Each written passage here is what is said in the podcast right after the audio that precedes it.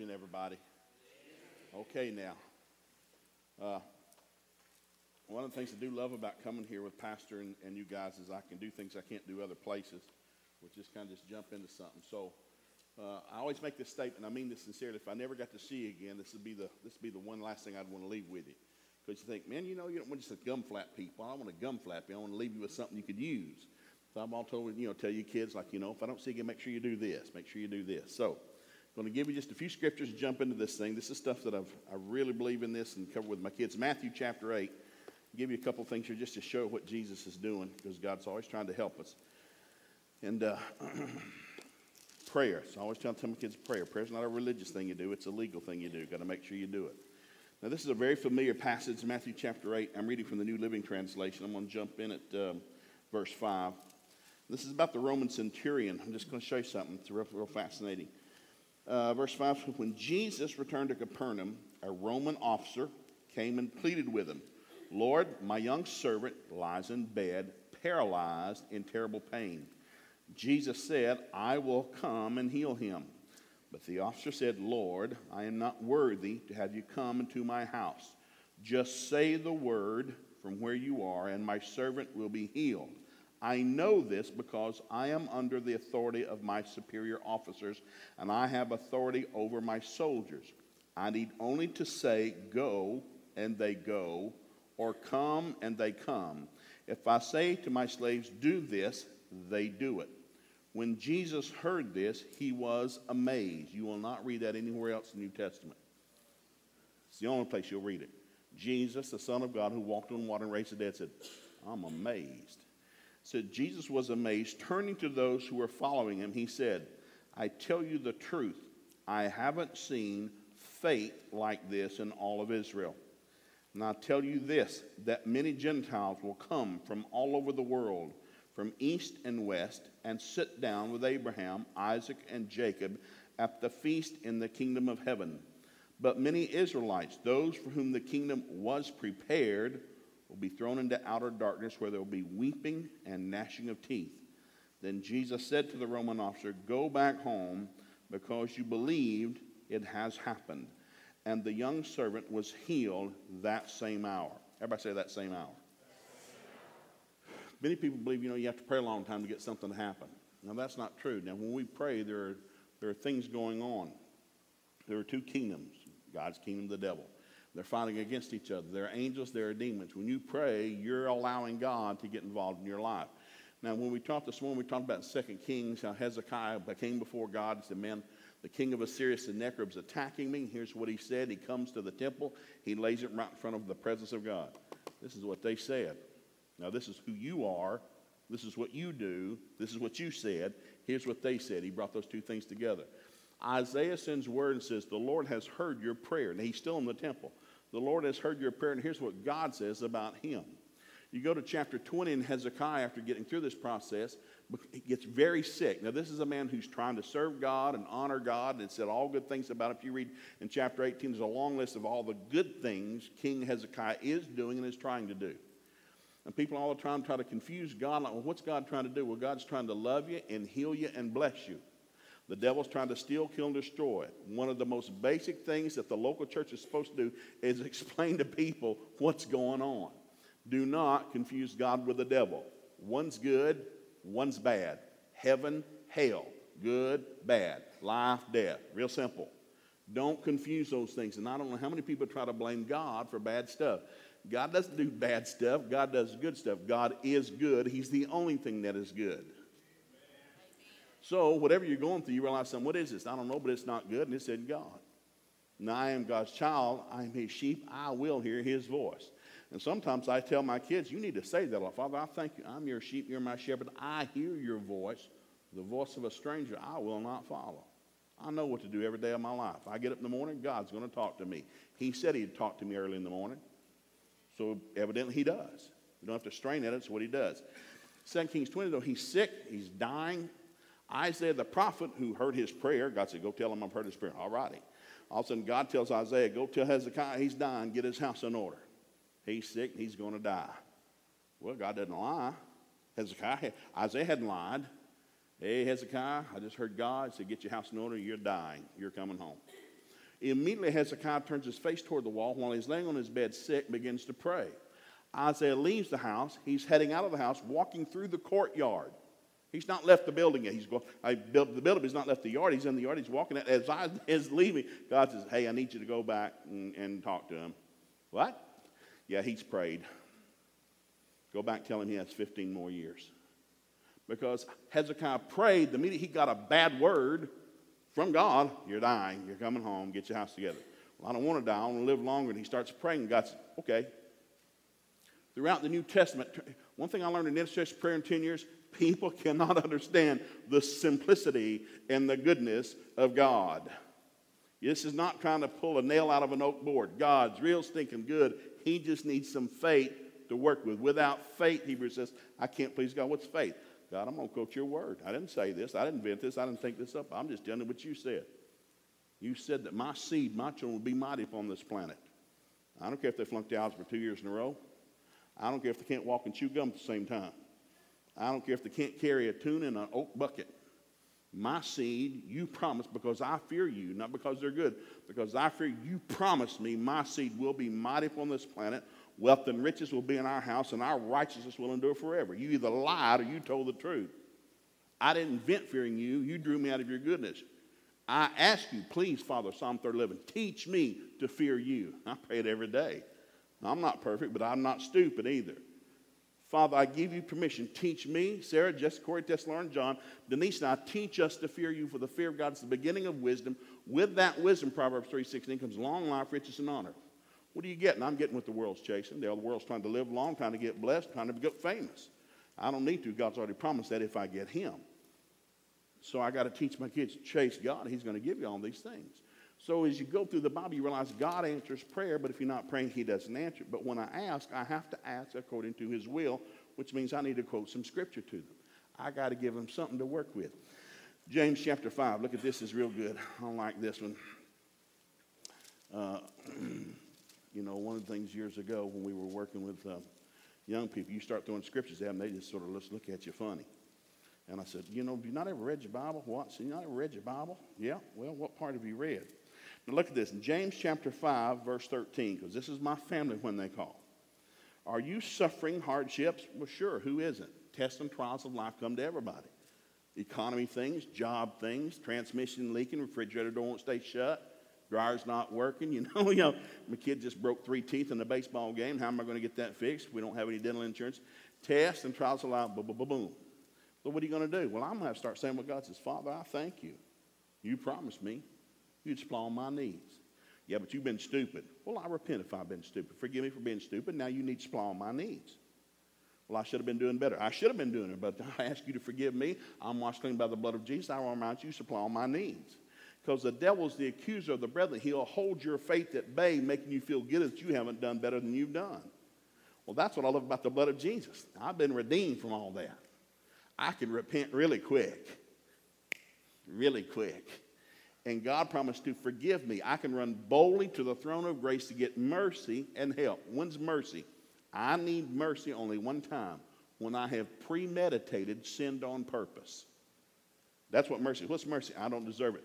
Blind man, mercy, son of David, have mercy. And he knows something. He's outside the covenant. He doesn't deserve anything, but he knows God is a merciful God. God's mercies are new every morning. So what's the blind man? He doesn't yell for healing. He needs healing, but he doesn't yell that. He's real smart. He might be blind, but he's not stupid. He hears Jesus is walking about and he's screaming, Mercy, son of David, have mercy on me. And it stopped Jesus in his tracks. And he went on and said, What can I do for you, blind man, Lord, that I might receive my sight? And he got his eyeballs back. He didn't ask for healing, he asked for mercy. Did he deserve it? Nope. Had he earned it? Nope. Did he pay a lot of tithes and pray all the time? Not that I know of, but he did the one thing that touches the heart of God.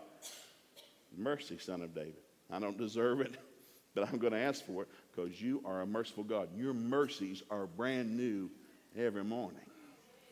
We got to get some boldness about us. We got to be like a we got to be like that prima donna kid. Everybody's got one of those. You know, who's You're just special. What made you so stinking special? I was the firstborn. I'm just loved.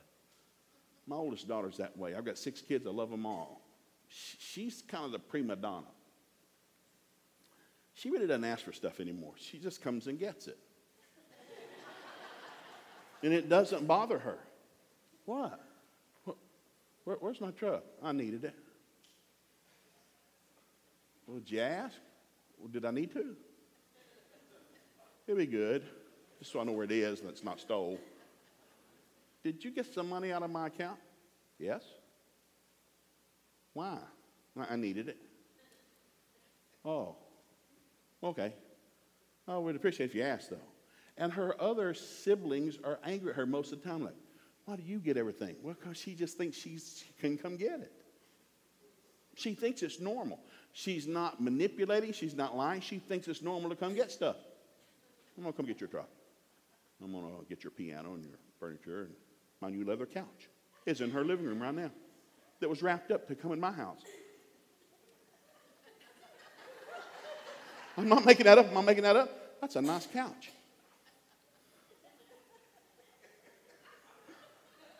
I just not thought of it. I had stored it in the garage because I hadn't had time to take it out of the house, and I come to get it, and it's like, where's my couch? Her old couch is in the garage. Where's my new couch? I'm walking in her living room. It's like, it's really nice with double recliners on both sides, built into the couch, leather, really nice. A nice couch. And it's in there. So, why is this in your living room? Well, you weren't using it. Do you want it right now? Well, not now. I can't get it today. Well, we're just going to be sitting in it. And it's still there. It's been there a, a year. But if you don't get that kind of attitude, you don't get anything from God. You've got to have a bold attitude. Whatever God got for me is mine. Now, if you don't want me to have it, you better tell me. Otherwise, I'm coming after it. Just a thought. James 5 13. Are you suffering hardships? Then you should pray. Well, doesn't God know I'm suffering? Yes. Is God stupid, blind, deaf, and dumb? No. Well, if He knows I'm suffering, why won't He help me? He can't. It's not legal. You have to pray. I say it again what I said this morning. You haven't because you asked not. I know what you need. Well, if you're so loving, why don't you do it? It's not legal.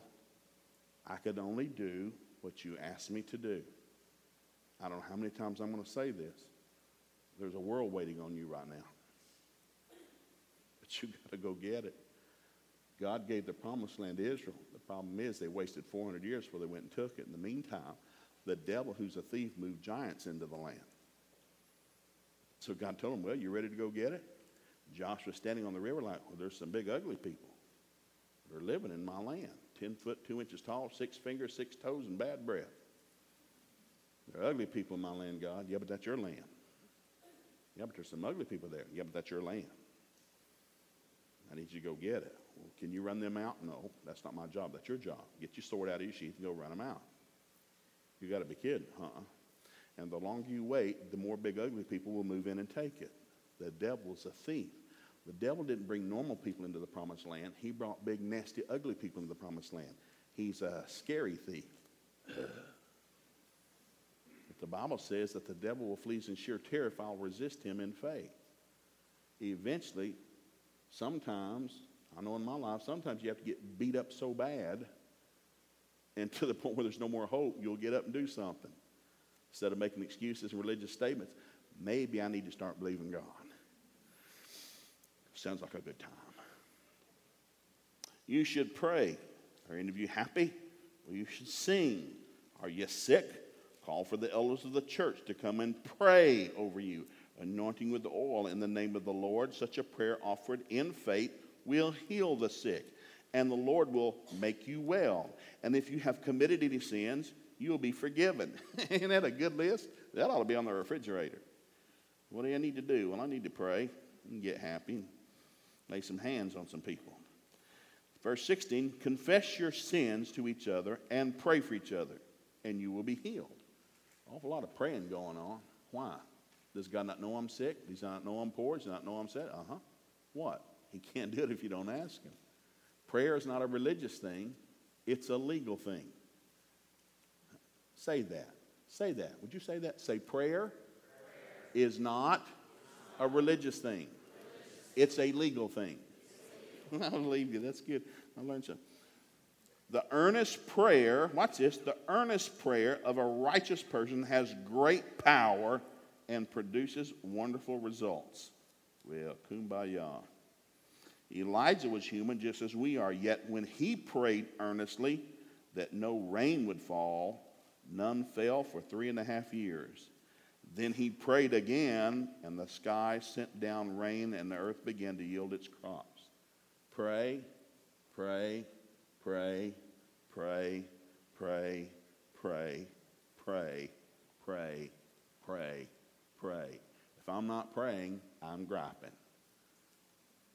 If I'm not praying, I'm telling you what's not working, what's not going good, what's not happening right, who's not fair, how it should have been, what should have happened, who should have said.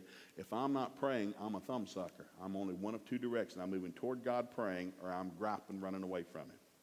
That's a bad place to be because the devil inhabit gripes. I want God to inhabit praises. We've got to learn something. We're in for the greatest decade, but God says, I need you to work with me here. Give me something to work with.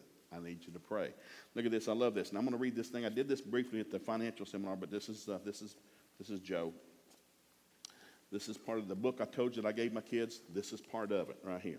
This is a different part. This, I just did two ministers' conferences, so these are the ones I pulled down the confession book for them. It's a real basic thing. For example, the very first page of all these books is on confession. Now look at this.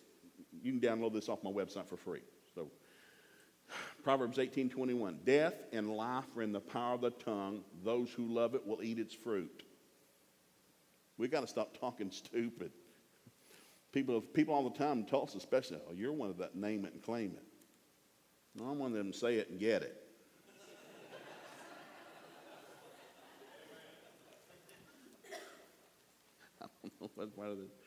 Proverbs 21 23, whoever guards his mouth and his tongue keeps his soul from trouble. Well, kumbaya. That sounds good. Matthew 12 37, by your words you will be justified, by your words you will be condemned. Whoa.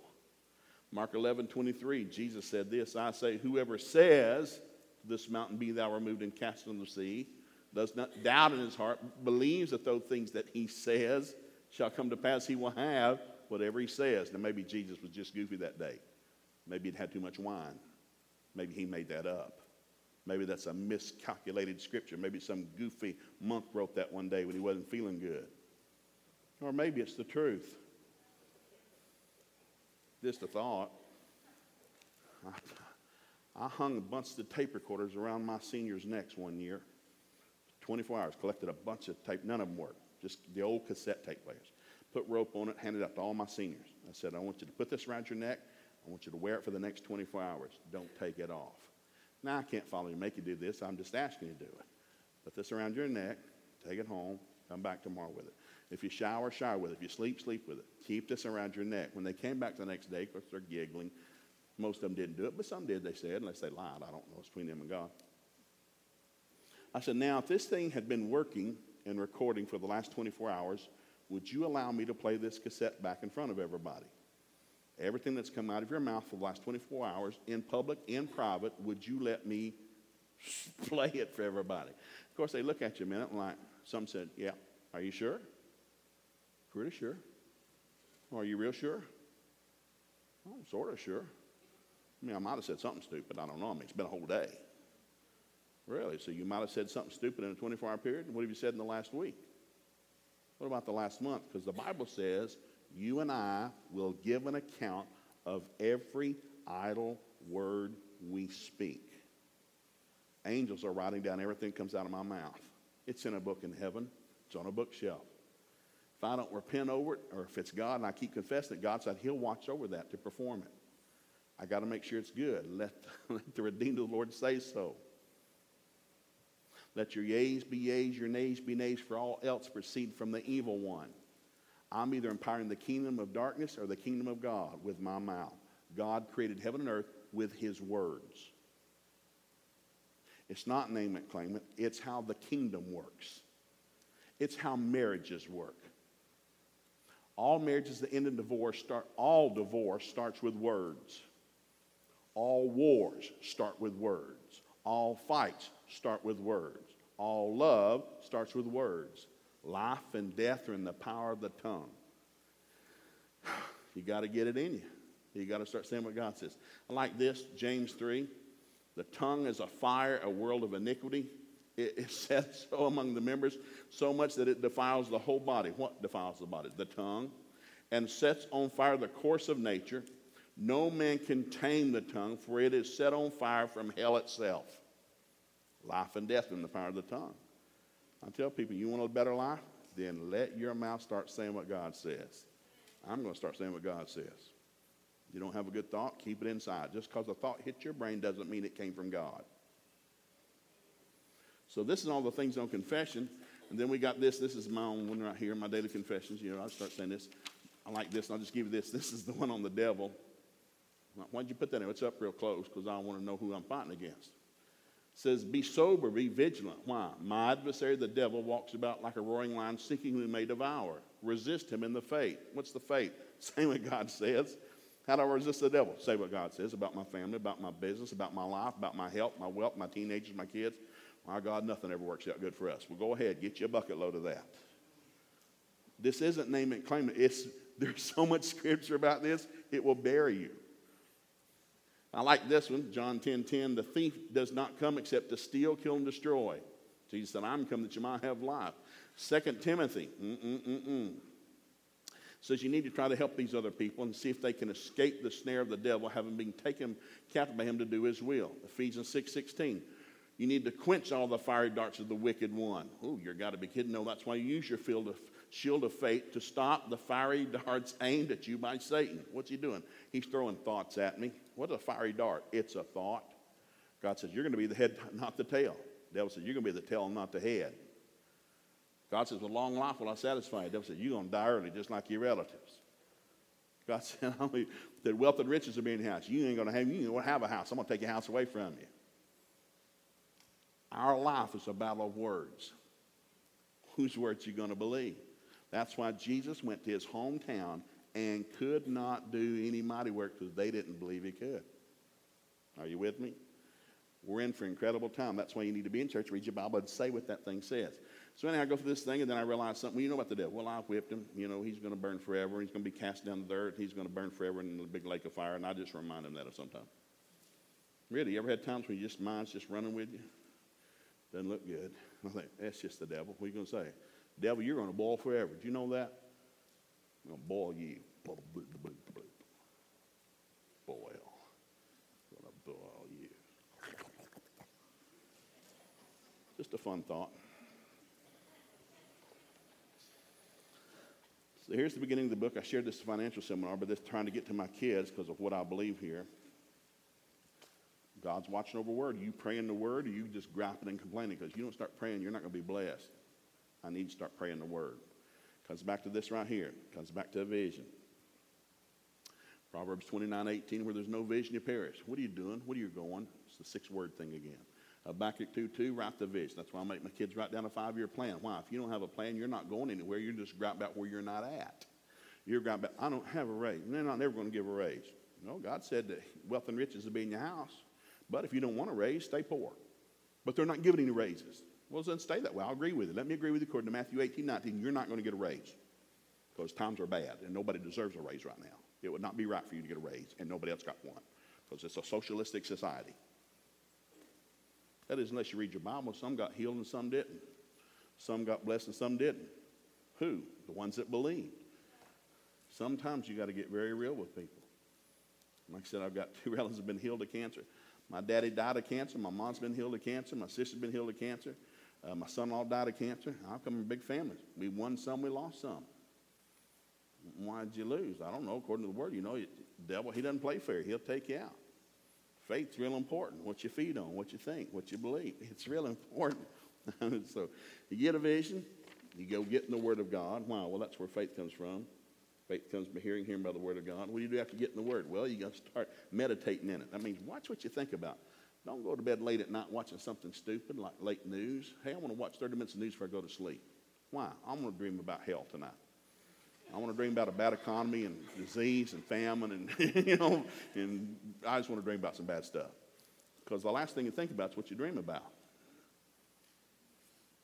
When you get up in the morning, don't turn on the news, read something in the scripture Today's the day the Lord has made. I'll rejoice and be glad in it. Ooh, have mercy. Start meditating. Why? Well, you'll do what you meditate on. After you meditate on that, then you get some plans. Why? Because I'm in the Word of God. I'm starting to think right. Proverbs 16, 3 and 9. Commit your works to God. He'll establish your thoughts. You make plans. God order your steps. What's going on today? I don't know, but God's ordering my steps because I belong to Him. He's blessing me. I don't care what the boss said. I don't care what the newspaper said. I'm a blessed individual. I'm just a freak of nature. This one's God expects increase, and you can't read that because people really get mad on this one. You're supposed to be blessed, gaudy blessed. You know, Solomon had so much gold, he piled silver up outside like rocks. When you came into Jerusalem, what's all that stuff piled up? That's silver. What? Yeah, that's piles of silver. Piles of silver? Outside Jerusalem, huh? Why's it piled up? Because they got so much gold, they didn't have room for the silver. That's in the Bible. Jehoshaphat's minding his own business. He gets attacked one day. Jehoshaphat's a godly man. He's just had a revival in his whole country. Taught the Bible for a year all over the country. he gets attacked. God make them go away. They won't go away. What? They won't go away. You have to go whip them.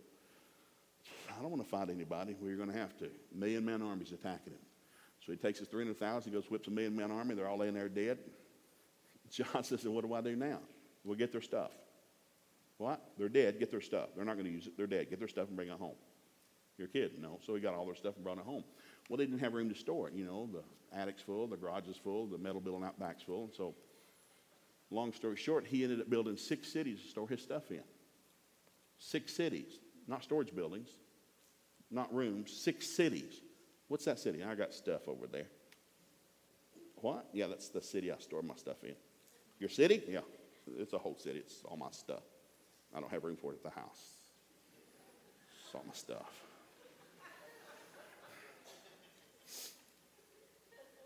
It'd be like all good bought Nashville. Again, we're going to buy Nashville. Why? We can't keep our stuff in all good. There's not room for it. we already got Knoxville. We got a bunch of stuff over there, and we're coming after Chattanooga next. You're laughing because it sounds so stupid, except it's in the Bible. It's a true story. God never got mad. How much stuff did he have? Well, so much he had to build cities to put it in. God didn't care. I want you blessed. But if you don't believe that, I told you in the financial seminar the first of the year, federal government did a study. 84% of all people who win the lottery lose it in three years. If you have a $30,000 sold, you win $300 million in three years you'll go back to 30,000. A human will not allow themselves to make more money than they think they're worth. As a man thinks in his heart, so is he. You don't care about getting rich. You're not taking it with you when you leave. You're leaving it behind for somebody else. So just be a good steward over while you're here. You know, God expects increase. And then you get down to this and thinking. Why? Well, I am what I think about. I need to cast down dumb thoughts, cast down imaginations. What kind of imaginations? Imaginations that's going against the knowledge of God. I need to fix my thoughts on what's true and honorable. I need to keep my heart. I need to have the lips of knowledge. You know, it's like it goes through. I need to think right. Well, I can't think right if I'm not feeding on the right stuff. Then this last one is on diligence. It's on working. These are work scripts. Work is a four-letter word, but it's not a cuss word.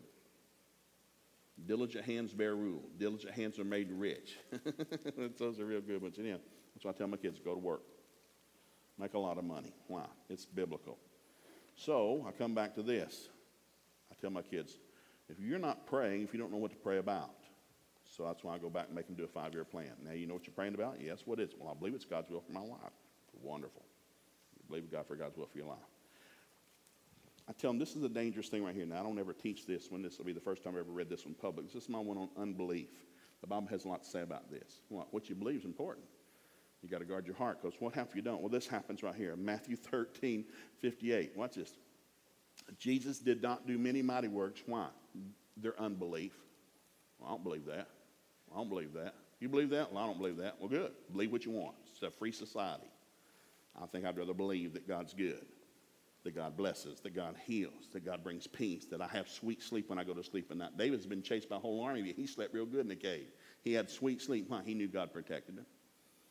Well, that's in the Bible. Mark 6 5. He could do no mighty works except that he healed a few sick people because of unbelief. Mark 9 23. If you can believe, all things are possible to him believe, him that believes. Immediately the father of this child who's sick cried out with tears, Lord, I believe, help my unbelief. And he did. he even helped him with his unbelief. Mark 16, the Lord appeared to the eleven as they sat at the table. They're hiding out because he's been killed on the cross. He walks through the wall. Jesus has just come out of the grave. You know, it's Easter. He's out. The boys are hiding in the upper room. My God, they're going to come get us next. They're going to nail us to the wood. We've been in a cult. I knew we'd been in a cult. You know, we thought he was somebody who got himself dead. Jesus raises from the dead, comes walking through the wall. He didn't even use the door, he just walked through the wall. Hey, it's like, it's like it was a shock because, oh my goodness, it's him. He's back and he walked through the wall. The first thing Jesus said when he walked through the wall, he rebuked them for their unbelief. I'm back, you ignorant, unbelieving thing. You, what's the matter with you? What? What's the matter with you? I don't know. It's the dying thing, the cross thing. You know, it kind of scared us. Remember when I was here back last uh, fall? Jesus tells the boys to go across the Sea of Galilee to the other side. Been working all day. It's been a busy day. They don't have lunch. It's the first day on staff. They're going across. The storm breaks out, and they think they're drowning. Now Jesus is asleep, and he's passed out. He's exhausted, and they wake Jesus up in the middle of the storm. Boats sinking, water's coming in, wind. Whoosh, and they wake him up, Master, carest thou not that we're going to perish? Like, what's the matter you crazy religious cultish guy? We're drowning up here. So Jesus sat up, woke up, looked outside, and he said, Peace, be still. Or one translates, hush up, be quiet and stay that way. And immediately the Bible said the storm went, and then Jesus looked at him and says, How come you didn't do that? They said, What? Uh, why is it you didn't rebuke the storm? Uh, well, I'm not sure. Uh, we've never done that before. Well, trust me, this is going to happen again. You're going to learn how to do this. Jesus got on to them because they had no faith to still the storm. I love my family. I cannot tell how sad it is when they call. Just got a report from the doctor I've got cancer. Now, I know what the Bible says about healing, but I can't just dump a whole seminar right on the phone. Well, praise God, I believe you're healed. That won't float. So you kind of kind of reach them where they are. You know, Paul said, you know, I'd like to give you some deep stuff, but you can't handle it, so I'm to have to stick a bottle in your mouth right now. You can't handle what all the truth is. That's why you get to grow in God's grace and in His faith. It's like, well, you know what? I'm to come visit you. I remember my, my Aunt Nesbitt went in for the hospital in Nashville up here. We'd been there. We'd prayed with her. She's going in for some surgeries and cancer. And we'd already prayed, so we're taking off. And uh, I don't know how far we got. Well, no, she's in Chattanooga. We're driving through Nashville, and they called us. Joe, you got to get down here. She almost died in surgery. She almost died. Oh, dear God. Father in heaven, in Jesus' name, praise God. We wheeled all the kids around, drove back to Chattanooga, drove to Memorial Hospital, to get up there. She's in intensive care and got the tube down her nose. She's laying there. You know, and Aunt Nesbitt, I love her. She's mean as snot, but I love her. And so I'm in that room. Of course, my uncle, bless his heart, he's crying. My wife almost died. Says, it's all right, it's all right. I go in there, intensive care. And, she's coming to. She looked up and she saw me and she calls me Joe Allen.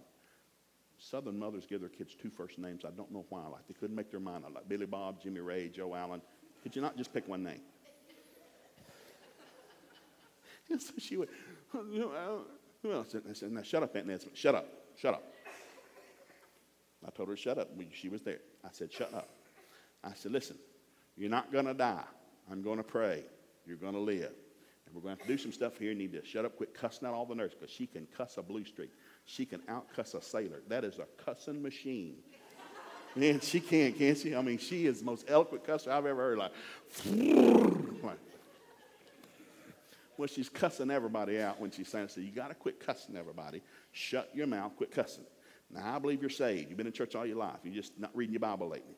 And I just laid hands on them and I prayed for her. And I said, You just need to calm down and start treating people nice. And you're going to live and not die. We're going to get you out of here. Now, it took a year and a half to go through the whole process. It wasn't an instant miracle healing. But she's home today and uh, she's fine. She just went in the hospital about six weeks ago, just got out last week because about a pneumonia, but she's home. She's healed. I thought I said, You're too mean to die, Aunt Ness. You're tough. I love that about you. But I'm also praying for you because you need to get your life right and stuff. God answers prayer. God answers prayer. Kathryn Kuhlman used to read her meetings, and people got healed the most were the unbelievers. It was Christians she had a hard time getting healed. That was her story. Heathens get healed real easy. Got to watch your mind. That's why you got to be in the Word of God. Anyhow, the unbeliever says this uh, uh, uh, Romans chapter 4 said, Don't be weak in faith. Don't be weak in faith. Said Abraham, even though he was old, God said, You're going to be a father of many nations.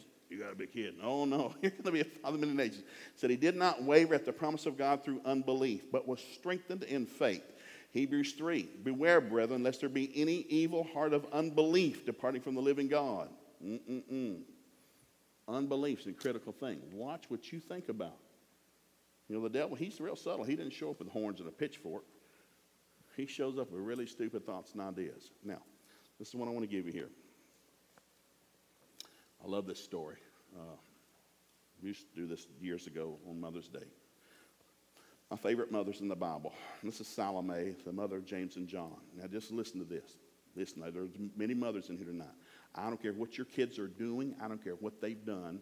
If they're still alive, there's still hope. Okay? Quit confessing. Well, they'll never change. It's too late now. It's never too late. It's never too late.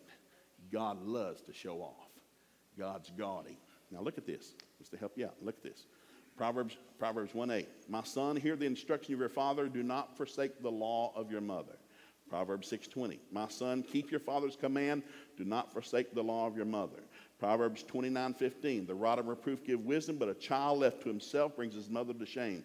Sometimes mother love means you got to tell them straight up what's going on. You know, I really love you, but you're really stupid. I love you, but you're acting really crazy. I'm going to tell you the truth. I love you. I'm going to try to help you, but what you're doing is really dumb. It's going to cut your life short if you don't quit that. Come here and let me hug you. Proverbs 10:1 A wise son makes a glad father, but a foolish son is the grief of his mother. Proverbs 15:20 A wise son makes a glad father, but a foolish son despises his mother. And then Proverbs 23:25 Let your father and mother be glad, and let her who bore you rejoice. I told my kids, you're going to make your mother happy, real happy. Mom's going to be real happy. Now, you can laugh, but I'm very serious. I said, I pray the fear of God over you every day. Every day. God's coming. He's watching you. He knows what you're thinking. He's writing it down. Don't think stupid. It's going to cost you. Proverbs 22 6. How do we fix this? Well, here it is. Train up a child in the way he should go. When he's old, he'll not depart from it. Isaiah 54 13. All of your children shall be taught of the Lord, and great shall the peace and undisturbed composure of your children. I have people all the time, well, you know, I can't make my kids go to church. What? You can't make them go to church. Do they live with you? Yeah. Are they under 18? Yeah. Oh, yeah, you can make them. We'll throw a fit. We'll drag them in. Let them get real embarrassed. Scream, holler. We'll just have the ushers lay on you. you want to look stupid? I don't care. I'll embarrass you. You can't embarrass me. You've already embarrassed. My embarrassing cup is full. Come on in. Deuteronomy 6 6. And these words which I command you today shall be in your heart. You shall teach them diligently to your children. Talk of them when you sit in the house, when you walk by the way. Oh, have mercy. Luke 6 40. Mm. Everyone who is perfectly trained will be just like their teacher. Oh, have mercy. Denise told me one time, I said, What's wrong with my kids? What's wrong with my kids? This is years ago. I've got better. I've still got a way to go, but I'm better. I said, What's wrong with my kids? She looked up, she said, Go look in the mirror. and she wasn't mad. She said, Go look in the mirror. They're just like you. Good measure, pressed down. They're you. And I remember thinking, Oh, dear God. Oh, dear God, we got to work on some stuff. And I thought instead of working on my kids, I got to work on me. Ephesians chapter 6, 1 through 3. Children, obey your parents in the Lord, for this is right. Honor your father and mother. Honor them. You don't have to obey them, but you at least honor them. Now I'm talking about older kids. Honor your father and mother, which is the first commandment with a promise that it will be well with you and you live long. And then Colossians 3.20, children, obey your parents in all things, for this is well pleasing to God. So I went through and I said, you know, your job is to listen to your parents and do what they say. They're not perfect. There are no perfect parents. There are no perfect parents. As a parent, I've had to repent and forgive. And hey, dad made a mistake. That was wrong. I remember I suspended my oldest daughter because she was a straight A student. She made a C in algebra right at Christmas time, and I, I, I, took her off the basketball team. She was captain of our basketball team. We're in the big tournament at Christmas time. I benched her. She's not playing basketball. I shouldn't have done it. It was wrong. It was too severe a punishment. She made a C. She didn't sin. She made a C. But I knew she could make an A. I said, you lazy? You don't want to study algebra? I'll bench you. You think you like basketball? Sit down. I had my pastor come to me. What did you do? I benched my daughter. That's wrong. You have no right to say that. My kid. I know what they're capable of, and bless God, they're going to do it. Well, you know, the tournament didn't go good, and we lost. My daughter didn't gripe. She didn't cuss. She didn't throw a fit. She just sat there and, and I realized two weeks later I'd done something incredibly dumb. I said, I shouldn't have benched you. That was really stupid. You're a good kid. Okay. Go back and play now. Okay. Now that was quick, except everybody knows. Who's that? That's Joe benched her for making a C. What an idiot. that drew big crowds to my parenting seminars. We've all made mistakes. Now, listen to this. I want to just read these to you just real quick. These are James and John, the sons of thunder. I'm just going to do the highlights of it, okay? Matthew 4, Jesus is walking down the seaside. I said this quickly this morning. He sees Zebedee and his sons, and there's James and John. And Peter says, Boys, follow me, I'll make you fishers of men. And they left and they followed. Said uh, in uh, Mark chapter 3, Jesus goes up to the mountain, picks 12 disciples. Now, these are the only three he gave nicknames to. He picks 12 disciples. He says, Peter, come here. Or his name was Simon. Simon, come here. I don't like your name. That's a sissy name. I'm going to give you a new name and call you Peter. It's called, you're going to be the rock. It means the rock. James and John, he nicknamed, the Bible says he nicknamed them the sons of thunder. Now, these are his cousins. These are Salome's kids, Mary's sister. So what do you do? Well, he takes his three cousins, he gives them nicknames. They're the only ones that got nicknames. Why? Because they're going to be closer to him than anybody else. What does Jesus know about them? They're mean as snot. What do you know about your cousins, Jesus? Mean as snot. Fishermen. Bad boys. What'd you do? Well, I gave new names, put biker vest on them. Yeah, biker vest. I used to think it. Can you imagine going into that church back then? Uh, is this church? Uh-huh. I need some help. Imagine three bikers meet you in the lobby. We help you? Yeah, I'm here to see the pastors. We're the pastors. What can we do for you? I'm the rock and is the sons of thunder. Got our names on the back of our vest. Jesus did not pick wimpy people. The kingdom of heaven suffers violence, and the violent take it by force. If you want something for you and your family, you're going to have to go whip something. This is not a Santa Claus story. Oh, that's good. Like this in Mark 5, Jairus' daughter gets raised from the dead. Jesus permitted no one to go into that room with him except Peter, James, and John. At the Mount of Transfiguration, Mark 9, Jesus is up there praying. All of a sudden, he's transfigured before them. Elijah and Moses appear. The only three with him there are Peter, James, and John. In Gethsemane, Mark 14, he takes Peter, James, and John. I don't care what he went through. When it got tough, he, he's already picked the 12. They're different from the multitude. He's got 12. But when he wanted, when he started facing hell face to face, okay, I got to go face hell. Uh, Peter, you, James, and John, you come with me. Why? We're going here to face hell. We're going to go whip some hell. And I need you with me. Why? They're the bad boys. Every time it got tough in ministry, raising a dead person, he always had Peter and James. What's he do? Uh, why are you taking them? Because I know them. Well, you know about them. They'll whip something. Now I'm going to have to temper them. They're going to cut some ears off. I'm going to have to put them back on. I mean, I'm going to have to control them, but they have potential. because we've got to go build a church, and the devil doesn't want you to build a church or build a family or build a life. If you're going to do it, got to go whip something. And the only offensive weapon you possess is the Word of God.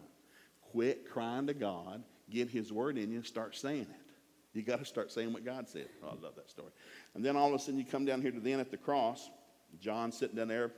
Jesus looks down at his mother, and said, Mother, behold John. There's your new son. Because John was the one that laid his head on Jesus' chest. You ever wonder why Jesus picked John? Why did Jesus pick John to give his mother to?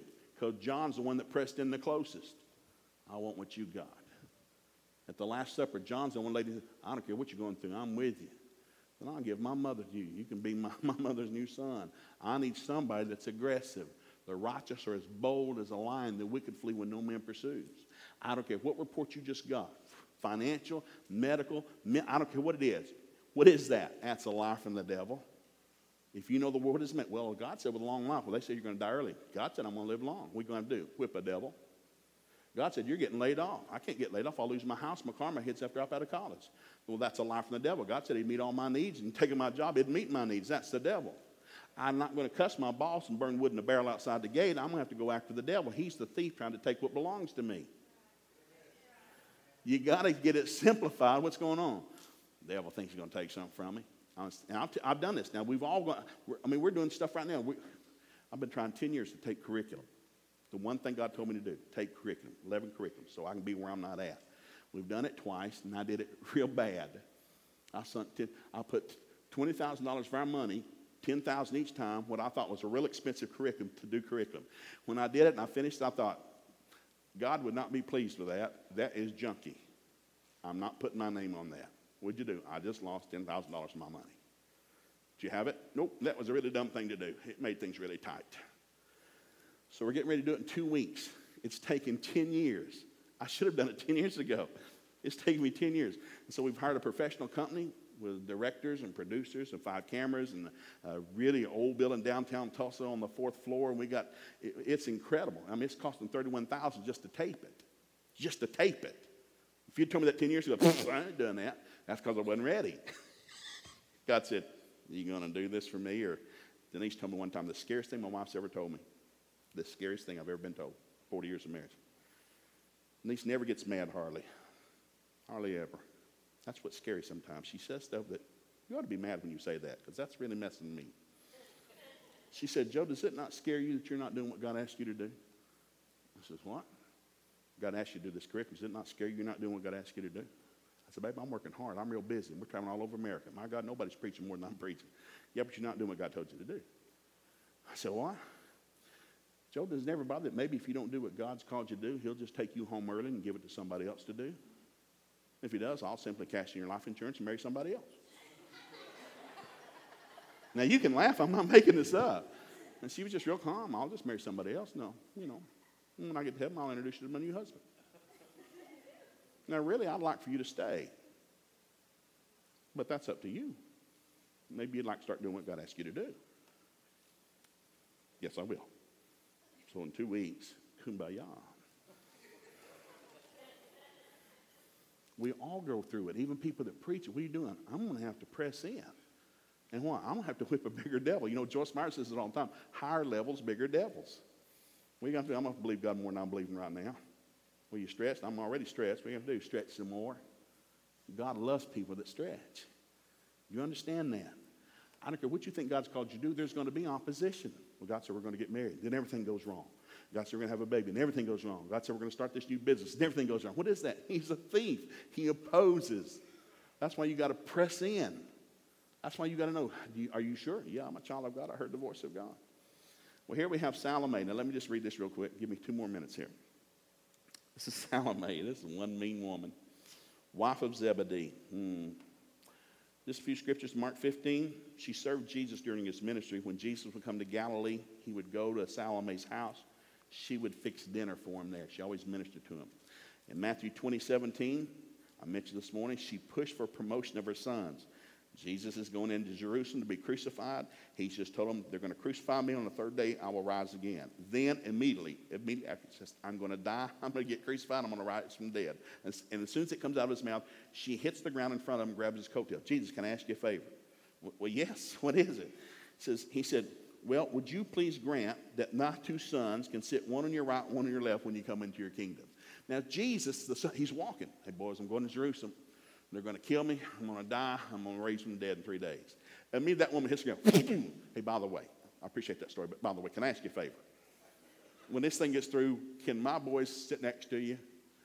And I always love that story. What is it? That's a mother. People well, don't be a pushy mom. Dear God, be, please be a pushy mom. Be a shovey mom. Be a pushy mom. Be a loving mom. Get in their face. You're going to do what's right. yes, you are.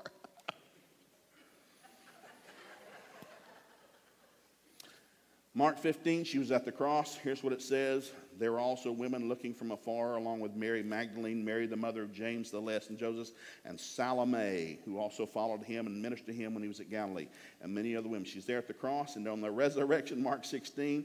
Now, when the Sabbath was past, Mary Magdalene, Mary, the mother of James, and Salome brought spices to anoint him. That woman was everywhere Jesus was. Why? She knows Mary. Now, 80% of all scholars say Salome and Mary were sisters. Now, whether you believe it or not, I believe it. And so, what happened? When you know about Mary? She just had the Son of God. He's come to save the entire world. And I want my boys in the middle of what God's doing. They left my husband, who needs help with this business, but they left the boats to go follow Jesus. Why? He's the Son of God. And I want them in the middle of what God's doing. And buddy, she pushed. You read her whole life, where Jesus was, that woman was there. You don't get it coming to you. You got to go chase God. And so if you read about Peter, James, and John, man, they changed the world. They changed the known. You know, James died as a martyr. Peter died as a martyr, but not after they changed the known world and changed Jerusalem. You know, John, they said they couldn't boil. They tried to boil John in oil, and he wouldn't boil, and it scared them. That's why they put him out on the Isle of Patmos. That's where he wrote the book of Revelation. Now, I don't know whether you believe that or not. I really don't care. Personally, I think it probably happened. He won't boil. Why do you think that's true? Well, because the four Hebrew children wouldn't burn. I mean, what's boiling if you can't burn? They can't boil. What happened to them? They won't burn. That's scary. What happened to him? He won't boil. That's scary. That's scary.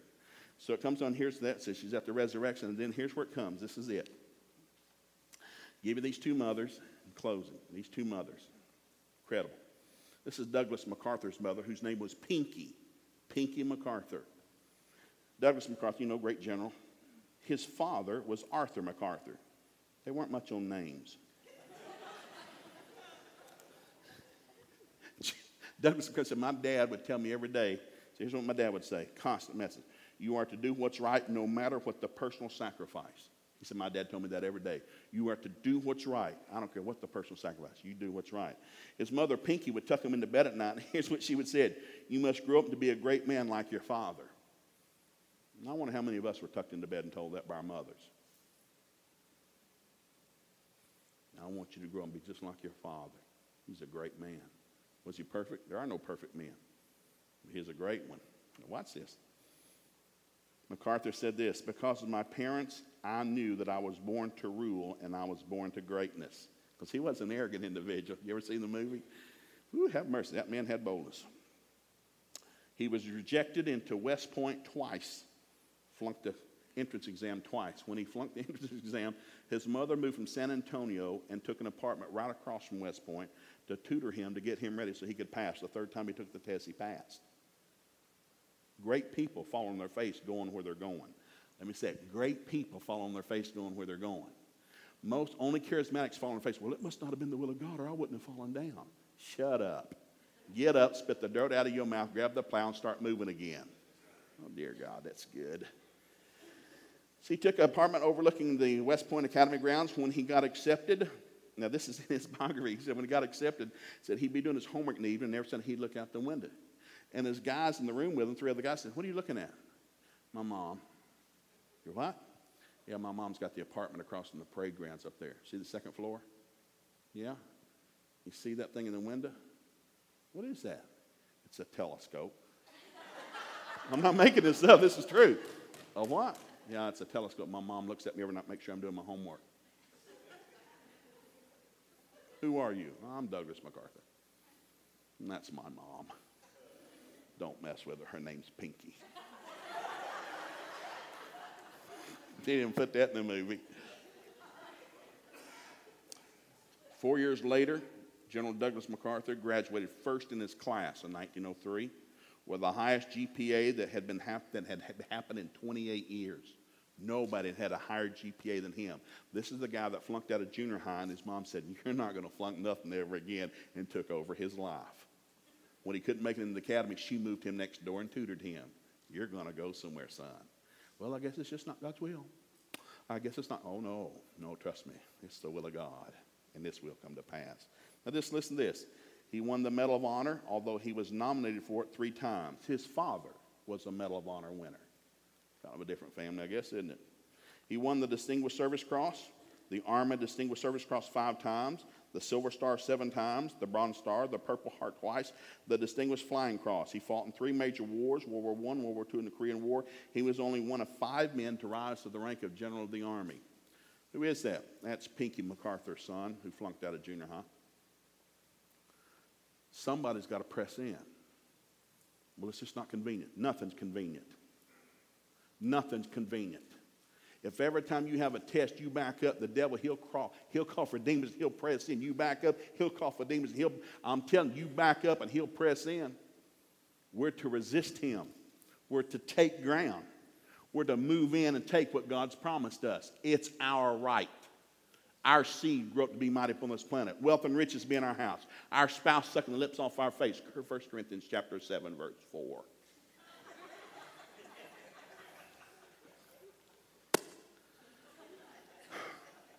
Susanna Wesley, give me two more minutes here. Susanna Wesley, daughter of a London pastor, the youngest of 25 kids. now, who are you? What? What's your name? Susanna. Who are all these kids? Who are my brothers and sisters? Can you imagine? The parents My God, kid, which one are you? I'm number 25. Sit down. she was educated at home with lessons supplemented by her intellectual atmosphere because her father had many scholar visitors. She married Samuel Wesley, a pastor, when she was 20 and he was 28. She gave birth to 19 babies. Kumbaya. One scholar described the Wesley children as a cluster of bright, vehement, violent, argumentative boys and girls. My God, whose kids are those? Those are Susanna Wesley's. Don't mess with mean as snot. God, those are mean kids. Susanna was a strong supporter of King James, who had been overthrown by William, his Dutch son in law, in 1702. During family prayers that night, Samuel prayed for King William, the new king, and she refused to say amen. I'm not praying over him. He shouldn't be there. well, here's what her husband, who's a pastor, said. Suki, which is what he called her, Samuel said, said, if you can't do this, if we must part because we have two kings and we must have two beds. And he left her and the 19 children. The pastor left his wife and the kids because she would not pray for the new king. and so five months later, the king died. He came back. The next baby that was born was John Wesley, who saved Europe. Incredible what God does. Susanna West became started every family gathering in the evening by singing psalms, praying, and a short sermon from her husband's library to make sure that each child knew the Lord. Every week she spent one hour a week with each child. Okay, it's your turn today. Come here. One hour a week with each kid. Come here. And the hour she would spend, she would make sure that she knew they were saved. You saved? How do you know you're saved? Quote me something. Because the Bible says, after two or three witnesses, the thing is established. So Susanna made sure her kids knew Jesus. She'd pound on it. Then here's my favorite one. She prayed every day for an hour. John and Charles said that, you know, if mom was praying, you know, if she couldn't find a room to pray, she would pray in the kitchen. She would put a chair in the middle of the kitchen floor and flip her apron up over her head. Now, can you imagine? Now, at that time, there was only 11 kids in the house. Here's a lady, you walk in the house, like, is there anybody here? Uh-huh, mom's here. And kids are yelling about all over creation, like, where's your mother? She's in the kitchen. What's she doing? She's praying. You shouldn't bother her right now. What's she doing? Well, that's her with the apron over her head. Don't bother. She's praying. If you bother she'll hit you. I'm just telling what the biography said.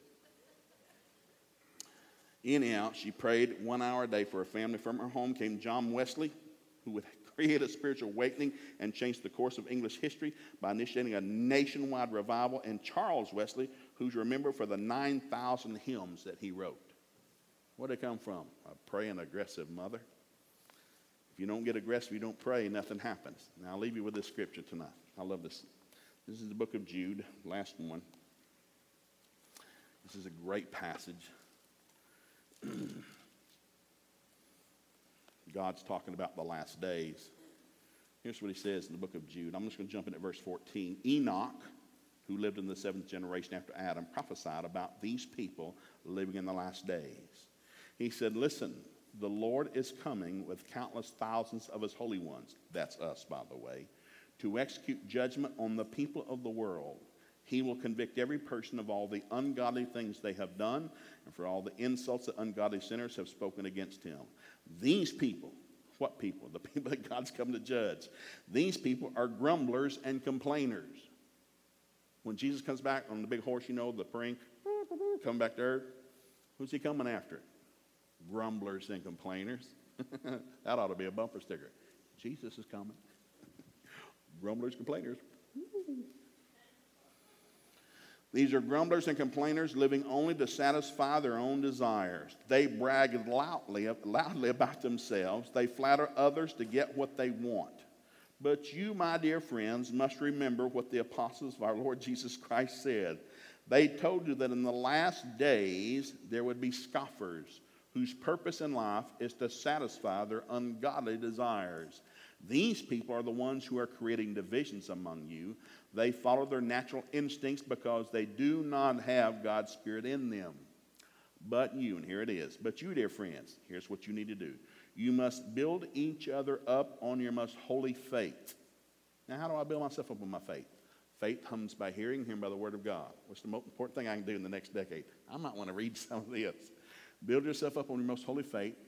Pray in the Holy Ghost. Well, kumbaya, shandai, hikimon, who stole my Honda? My family thinks that's the good. Are you one of them Pentecostals? Yes, I am. Charismatic Pentecostal, tongue talking. I don't jump cues. My leg won't get that high. I get a little excited every now and then. You pray in tongues? Uh-huh. I've had my family members. Can you do that for us? Sure. You want to do it right now? You want to sit down or you want to stand up?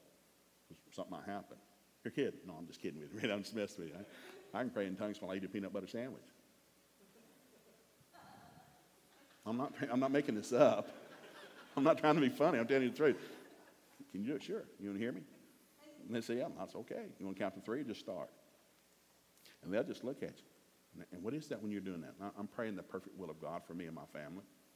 When I don't know what it is, the Holy Ghost in me, who raised Jesus from the dead, which is not of the devil. That's who's praying for me. You don't want to mess with him. He's praying the perfect will of God to the Father through me, for me.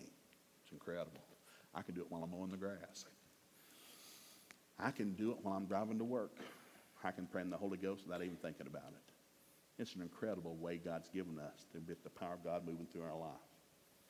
Mm-mm-mm.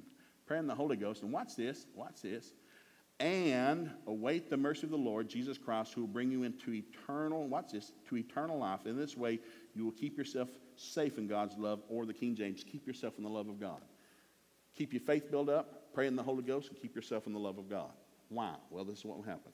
Then you must show mercy to those whose faith is wavering. Don't judge people, go rescue them. Don't judge people that sin, got drunk, fornicated, messed up, stole something. Don't judge them, go rescue them. Ooh, that's good. Rescue the others by snatching them from the flames of judgment. Show mercy to still others, but do so with great caution, hating the sins that contaminate their lives. Now, all glory to God who's able to keep you from falling away. Well, now put that on a bumper sticker. And bring you with great joy into his glorious presence without a single fault. what? I can go to heaven without any fault? Oh, yeah. Yeah, but I messed up. But you repent? Yes, and there's no record of it. In heaven's a book. My name owns the end of it. I don't care how many times I've sinned or what I've done. Every day, if I've repented and forgave, those pages are soaked in the blood of Jesus. They're not legible. They're not legible. You sinned? Yeah, but I repented. There's no record of it. Plead the blood. You know what Man, I don't even teach on the blood tonight. I, I, that would be incredible. The blood's powerful. Jesus paid for me. I'm bought. I'm owned by God. I got it made. Angels camp round about me, Psalm 91, to keep me from the evil that's in the world. God talks to me when I go to sleep in that Proverbs 6.20. Talks to me when I wake up and walk during the day. He orders my steps, directs my path, guides me to all truth, shows me things to come. He surrounds me with a shield of divine favor. People like me don't even know why. Why? He said he would. Are you perfect? Dear God, no. Ask my wife. I'm not perfect. Now I'm growing in grace and mercy, but I'm not there. You don't earn this. That's a religion. This is the grace of God. So he says this all glory to him alone, who is God our Savior, through Jesus Christ our Lord. All glory, all majesty, power, and authority are his before all time, in the present, and beyond all time to come. Amen. The greatest decade in human history. If I could leave you with something to do, go home tonight, tomorrow, sometime, get you out a yellow pad or get a white piece of paper. I don't care what you get. Get you a piece of paper and just write some stuff down. What do you want? This sounds carnal, but I believe in this. God said He give you the desires of your heart. What do you want? What? What do you want? I do this to my kids. What do you want? Like what? I don't know. It's your life. What do you want? Do you want anything at all? Anything? Well, there's some things I want. I go, like what? Like a better car. Why? Well, my hood's busting, the transmission's leaking. That would be good. So let's put another car, like a nice vehicle. Will God give me that? Well, not if you don't ask. You can keep the junk one if you want. You need a better car? Well, the air conditioner doesn't work. And boy, it's been hot this summer. We've set a record in Oklahoma, man. It was 34 days, well over 100. Your air conditioner's not working. How do you use that work when you get to work and you're sweating like a stuck pig? Would you like your air conditioner to work? You not think you deserve an air conditioner? Only rich people have air conditioners? What is it in your theology? So we write down, I need a good car with a good air conditioner. Wonderful. We're going to start praying for that. What else would you like? Well, you know, I got some debts. What kind of debts? Well, college debts, other debts. Well, how long you want them? I don't know. I'll be paid off another 24 years. Oh, well, praise God. That'd be good. Would you like to pay them off early? Can I? I don't know. Can you? I don't know. God seems to, you know, if you can walk on water and float an axe head, He could help you pay off your college debt, I guess. It's just up to you. Do you want to keep paying it? Because I'm not going to pay for it. Well, sure. Okay, pay off your college debt. That'd be good. A car with an air conditioner, pay off your college debt. Anything else on your mind? Well, my sprinkler system in my yard's not working, and I look really bad in the neighborhood because my grass is dead. Okay, dead grass. That's not good. We don't need dead grass. We need a sprinkler system. Why doesn't it work? I don't know. So could you call somebody? Well, I don't have the money to call somebody. Well, maybe we can believe God to call, get some money to call somebody and fix your sprinkler system. Anything else? Well, the dryer door won't stay shut unless I put duct tape on it. Well, that'd be good. We don't need a duct tape dryer. We need a dryer door that stays shut. There are heathens whose dryer doors stay shut. You're a Christian. Why shouldn't your door stay shut? Let's believe God for a dryer whose door stays shut. Are y'all following me at all? You have not because you ask not.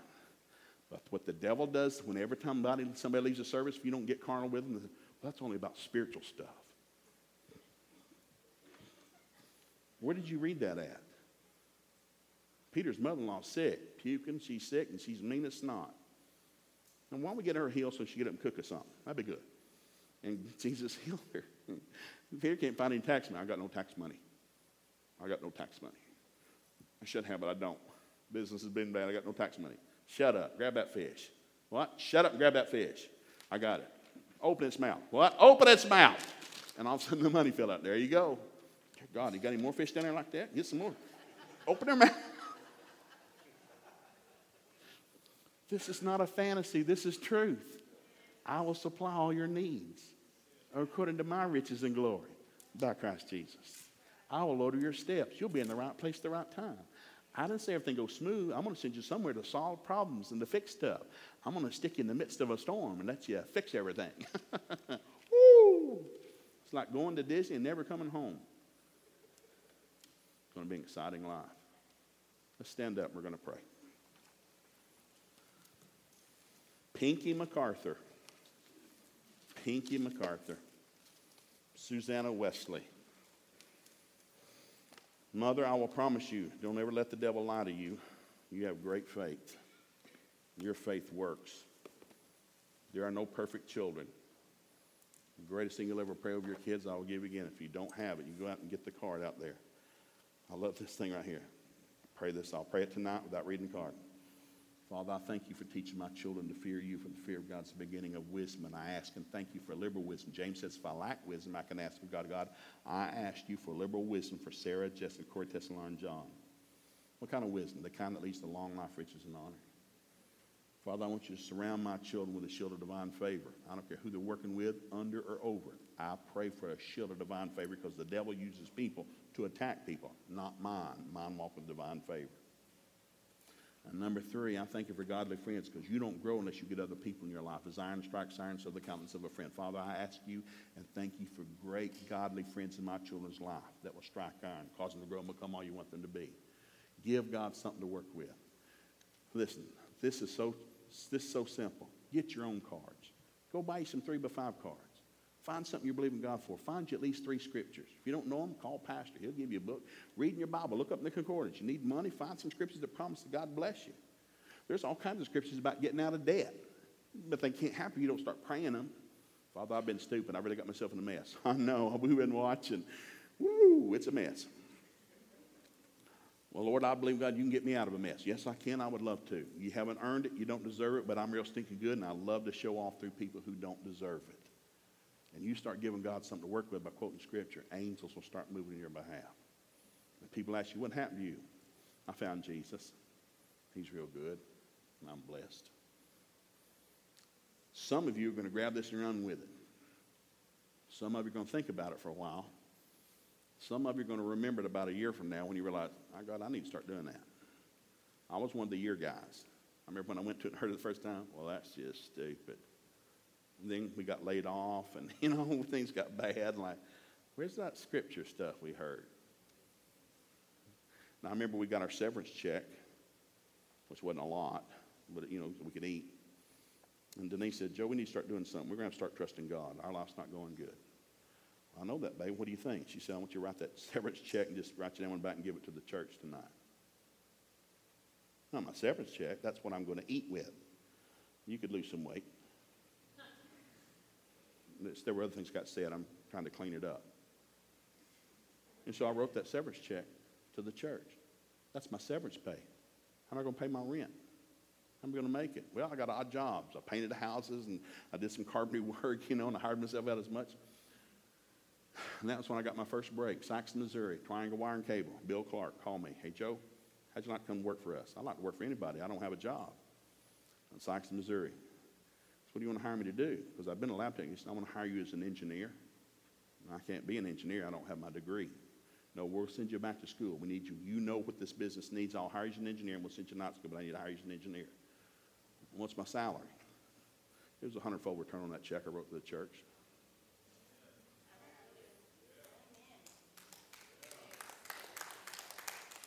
There's a God in heaven. It's not overnight. It doesn't happen in one day, but it will happen. Some of you need to listen to your spouse.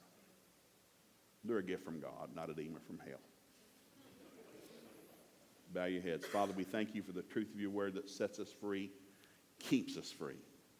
Father, I thank you for the truth we've learned tonight about Scripture, about your word, about our offensive weapon, about declaring what you say about a situation, not what we're looking at. Now, Father, we're realists. We live in a real world. We're dealing with stuff every day. We understand that. But, Father, we're a different kind of creature. We're children of God. We belong to a different kingdom. We're not of this world. We're in it. We're not of it. So, Father, we're going to begin to act like the children of God that we are. We're going to start acting like Jesus acted and doing what Jesus did. We're going to walk in love toward other people. We're going to help other people. We're going to be a blessing to other people. But Father, we're going to begin to declare your word over our circumstances. We thank you tonight that your word is true. You said, let, let God be true and every man a liar. So tonight, Father, if we're blinded in any area, in Jesus' name, take that blindness off our minds and lighten the eyes of our understanding. Father, if anybody here tonight, Lord, I'm praying. There's some people I know that have heard this tonight. This a light bulb's going on. Father, help us. Do not let us lose what we've learned tonight. Holy Ghost, do your job and put it deep into our soul what we've learned tonight. We're going to start acting like believers. We're going to be a bigger blessing. We're going to do bigger things. We're going to think bigger thoughts. Father, forgive us for pulling back. The righteous are as bold as a lion. Tonight, I pray for a great spirit of boldness on every one of us. May we face this next decade with a great excitement, Lord. We're going to start trusting you like never before. May this year become a jubilee year for us. We thank you for it in Jesus' name. And everybody said, Now look at me and I want you to say this. I believe in saying something. You got to start something. Say this after me. He said, I am blessed. I am blessed. And I am blessed. I am the head, not the tail. I am above and not beneath. Everything I set my hand to prospers. I am surrounded with a shield of divine favor. And I have godly friends coming into my life to strike iron with me and cause me to grow. I thank you for it, Father. In Jesus' name. Give the Lord a hand clap, would you? Amen.